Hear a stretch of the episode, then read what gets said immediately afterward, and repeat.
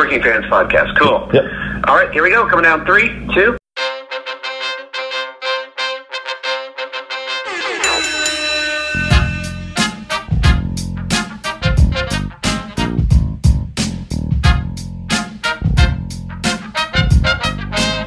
Welcome back for another week of the Working Fans Podcast. This is AJ. I'm the former wrestler. We've got Dave, the ultimate fan, here with us as we do every week. Our producer Joe may likes to make us sound good and makes us look way more professional than we actually are. As always, you can find us on Twitter. That's at Fans Working.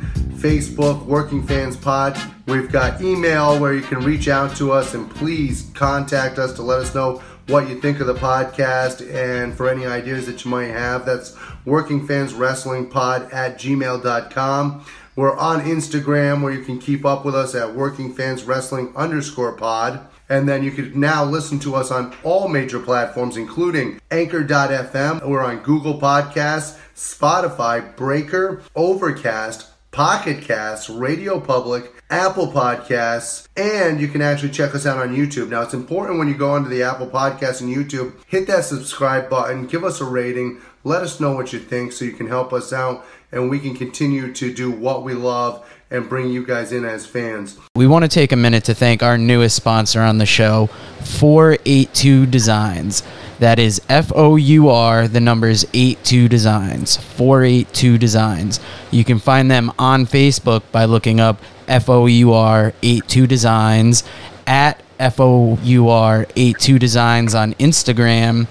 And if you want to email them, go to four82designs at gmail.com. Pretty soon, we're going to be rolling out some high quality t shirts and stickers that were just done by the sponsor. Please check them out for any of your screen printing needs. First off, it's light years better than our first run. Also, it survived the washer and dryer. They look good and they're good quality. Nice. And those stickers before Paco chewed them up were amazing. And luckily, we'll be getting some more in hopefully before we start selling them to fans. But that's F O U R 82 Designs. All right, everybody, it's the Working Fans Podcast with the man they call hey, Dave. Fuck up my own name. And AJ Strange Brew. He's back in the saddle again. Never get three of us in at the same time, huh? It's always like got to be one or the other. But that's all right. AJ, how you doing? Wait a minute, Joe's not here?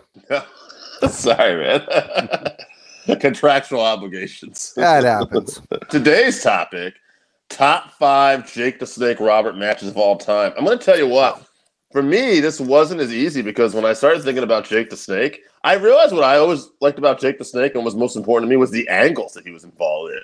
Whether it was, you know, the, uh, the, the cobra biting Savage or the DDT on the concrete or the vignettes where he turned his back on the warrior, or even as a babyface where Rude wore the tights of his wife. I mean, Yeah. it wasn't the matches. For Jake, it was almost all about the angle. He was a great wrestler, but the thing that was like historic, I think, about his career were these crazy storylines he was in. Even when he had his altercations with Andre the Giant, he seemed to actually be able to even it out and be able to. It, it, it was all about storylines. Mhm. Jake's also one of the few people that we do who the majority of his best matches for me are going to be in the WWE.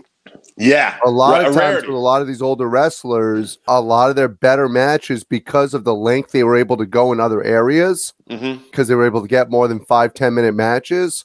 A Right. lot of their matches, their better matches, were in other areas. And I don't feel that way with Jake. I think the majority of his good matches, to Mm-hmm. me, were in the WWE. Some of the higher profile matches, but the thing is too, I think me and you both say this. I got to see a little more mid south wrestling than you did, but when I tuned in, Jake had just left, so I didn't see a lot of that area. That could be where there's He- some really good finds for Jake if you want to go look. I know he had a great feud with uh, Dirty Dick Slater. They still talk about today, but I I looked in there, I looked at Mid Atlantic, and I looked Hmm. in Georgia because I knew those were all places. He was part of that original oh, the Legion, Legion of Doom. of Doom in Georgia.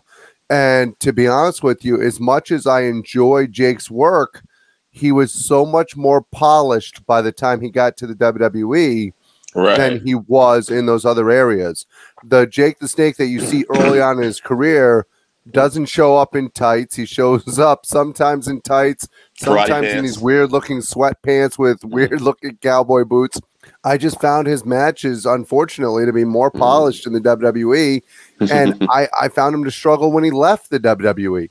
So yeah, it's very ironic, huh? Like almost Vince was really good for him. He knew how to like keep Jake at least creatively like on the right track. now Maybe his being on the his interviews throughout are fantastic, Yes. But his, his match quality just seemed to drop off before and after the. WWE. Even before we kick this off, I will say one other area too. I remember seeing him in was world class, actually early world class Yeah. stuff with Gino Hernandez, and they had Absolutely. uh, Baby Doll, who was going under the name Andrea the Giant, and Yeah. because of her height, and uh, they would. It was very interesting, like as a child, like to watch these old videos of them because, like, Jake the Snake at that time was like making out with her, like during the matches and stuff. And it was like stuff you wouldn't have seen, like very cutting edge stuff that was like you know adult oriented at that time. Very uncomfortable. Sometimes. All right. I'm going to start off with my man Tim Hartford. He's got number five, Rick Rude, 1988 Saturday Night's main event. Undertaker, WrestleMania 8. Macho Man Randy Savage, 1992.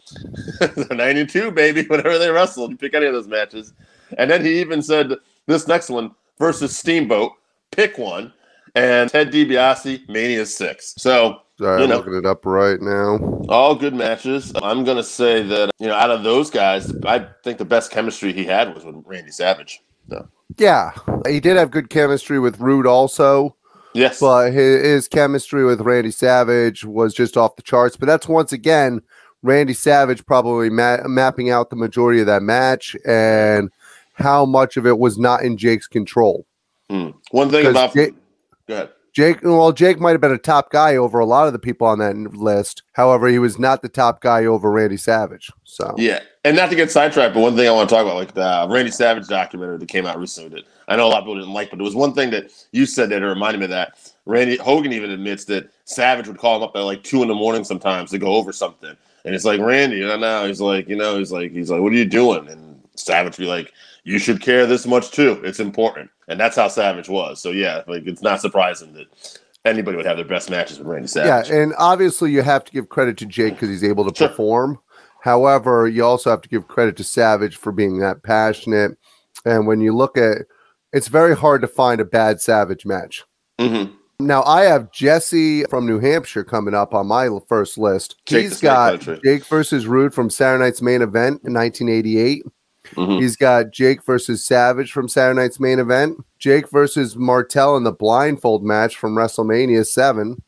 Jake versus the Honky Tonk Man from WrestleMania 3. Mm. Jake versus Sting in the Coal Miners Glove match from 1992 Halloween Havoc.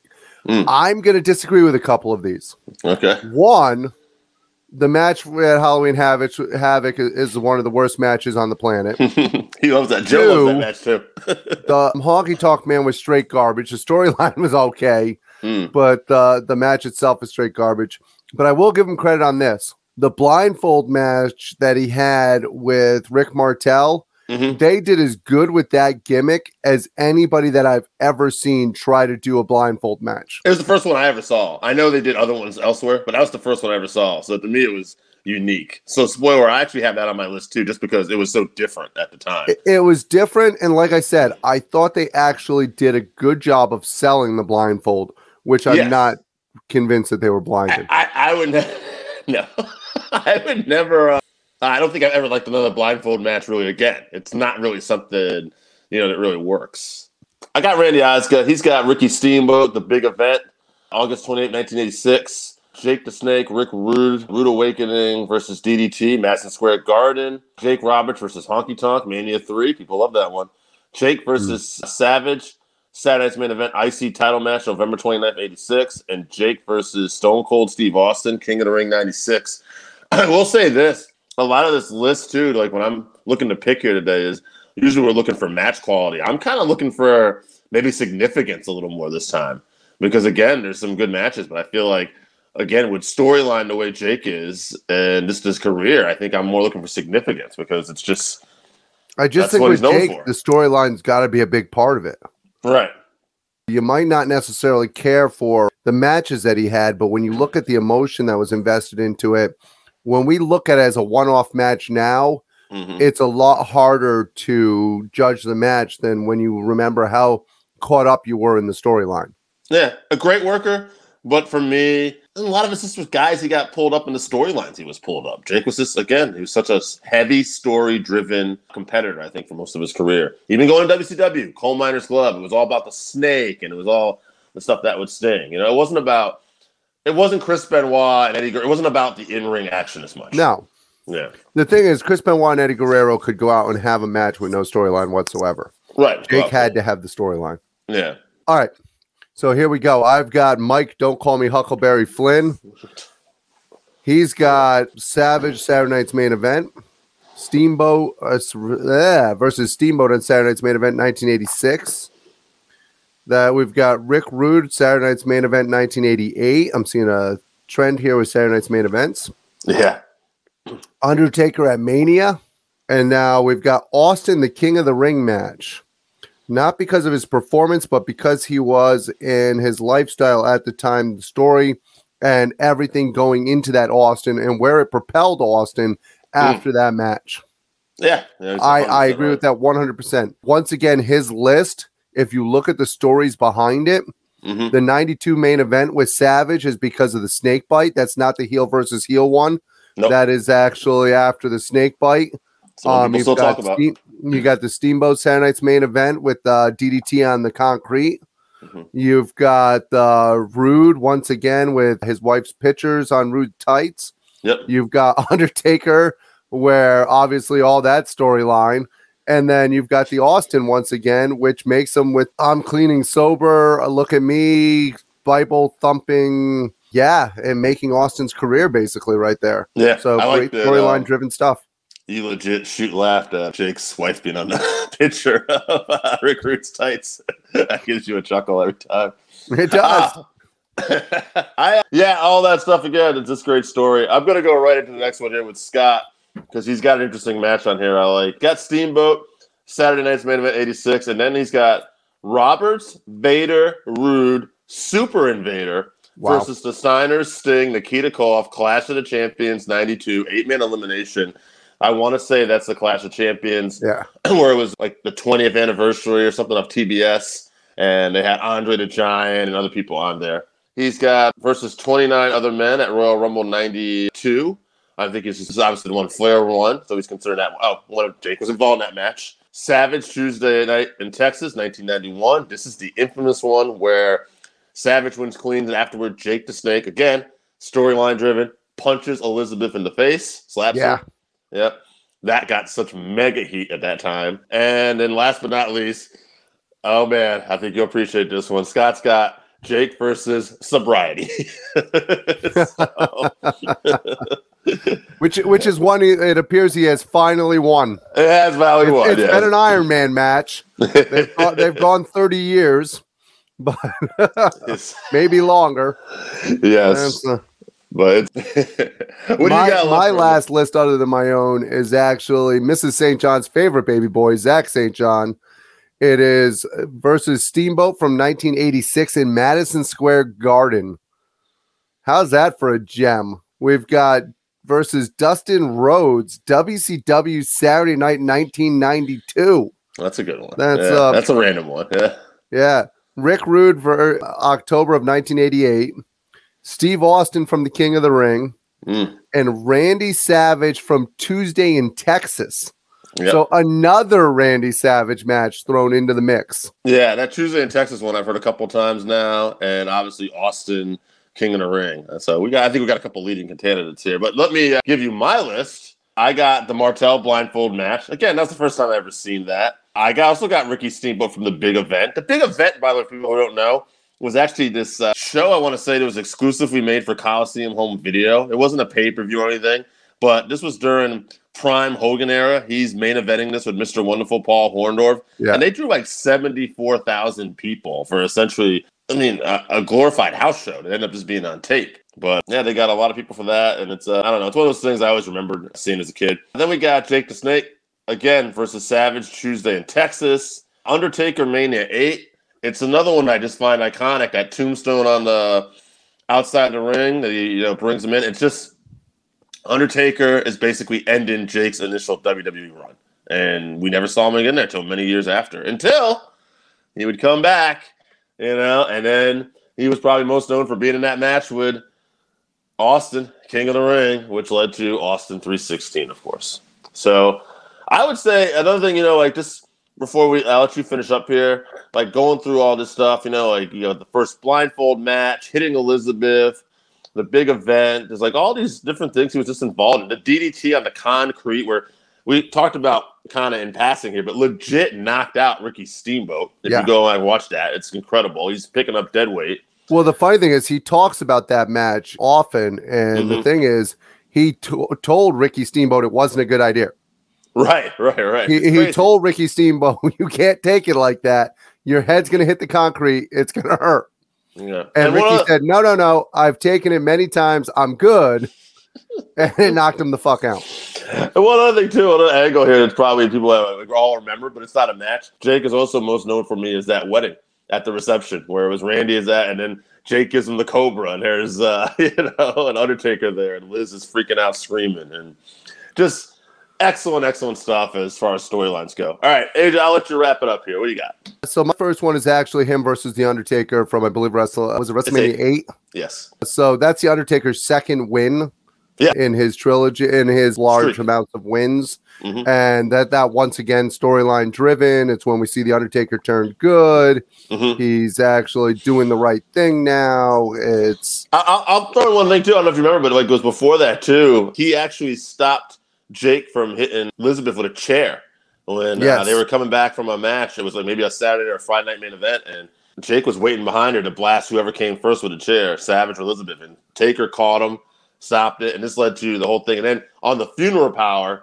Parlor, Jake trapped Undertaker's arm in a casket and then hit him Inside the And that's when we started Taker just sitting up, and he could not hurt Taker, and Taker's falling. And as a kid, again, I'm I'm loving this stuff. This is like really under. I think maybe Jake doesn't get enough credit for really helping launch Undertaker's career in a lot of ways at that point. when you look at how many people Jake got over that way, Mhm. i- it's absolutely incredible. Yeah, certainly not alone. Um, the world title victories over Hulk Hogan helped. No, no, absolutely not. But, but Jake Jake, was a big was part. very good at getting over other talent. Absolutely. All right, so we got the Undertaker one. I got Randy Savage and him. I actually have them twice on my list, so we might as well talk about both of them. Mhm. I've got Saturday Night's main event from November, and Yep. then I also have the 1992 Saturday Night's main event.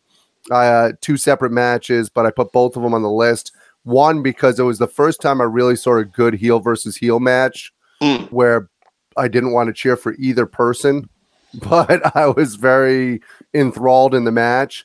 And then Yes. the other one, I think that they did a great job with just the vitriol and the hatred between the two of them coming out on screen, and just each of them sold their part just better than you can imagine. Yes, that heel So- versus so- heel was during the Intercontinental era of Randy Savage. Before- Absolutely. yeah, that was really good. Yeah. And then my fourth one is Ricky Steamboat, Saturday Night's main event. Once again, we talked about it. It- it- It's a good all around match, and everything in the rivalry just is fantastic between them, between the knockout, between the DDT. Mhm. You legitimately believe in how hurt Steamboat was and how much it means the match between the two. I of them. mean, the rematch. Well, from the the first one was more an angle where he knocked him out, but the rematch too. I also remember too is the when Ricky had the Komodo dragon and he Yeah, came back with the snake, and dragon versus the snake. Turns around. it's so good. Yeah, it, it just once again a great storyline. Mhm. And then the number five match, him versus Rude, I think that it gets lost how much heat there was there. Mm. I, I don't think the people that have are looking back on it without being there understand what that match actually meant. Rude went out there and basically accosted her for a kiss, knowing that it was his. When Well, she did it? said, At the time, she, "Well, she he did didn't know." at first, But right. then he finds out that it's Jake's wife, Cheryl Roberts, and then he starts wearing his, his wife on his tights, Mhm. airbrushed onto his tights everywhere he goes. And then every time he sees her in the crowd, he's making moves towards her and saying things. And yeah, it, it- it's just such a good storyline that unfortunately I think is a little lost in time. And they had great matches over it too. It wasn't great technical matches, Mhm. but it was matches where you believe these two guys were trying to kill each other.